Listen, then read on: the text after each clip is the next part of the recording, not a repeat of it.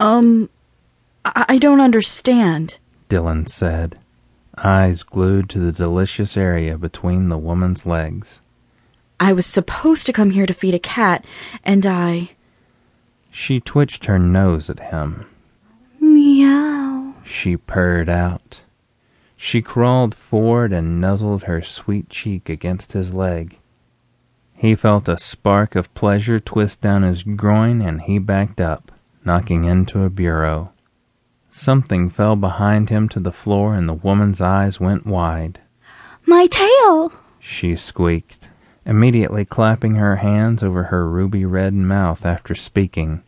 Her bell jingled musically and her tits jiggled cutely. Your what?